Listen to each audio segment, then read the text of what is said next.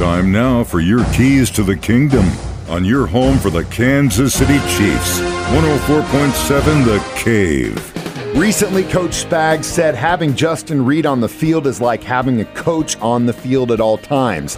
And after seeing what he did against the Jets and holding them to 20 points, I have to agree with that. This is what Justin Reid had to say after the win in New York on Sunday night. Took everything, you know, and, and in a way, this is kind of what I expected. You know, everybody was writing the New York Jets off, but that's a talented football team. They didn't have a strong start to the season. They came out and they played hard as hell. So I want to give credit to them on just fighting a full 60 minute battle.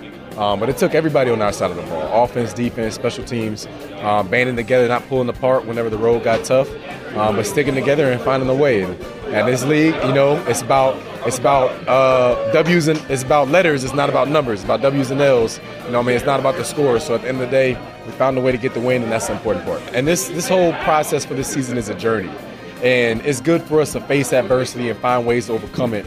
Um, because down the line, there's always going to be adversity that we're going to play in other teams, and we're going to be able to reflect back on a moment like this and how we found a way to win, and you know, to be able to go and do it again. Last year was filled with some of the closest games the NFL has ever seen, you know, and a lot of those games we found a way to win um, in the fourth quarter, and that's what we did tonight. Uh, so it's going to be valuable for us, and we're going to keep building on it.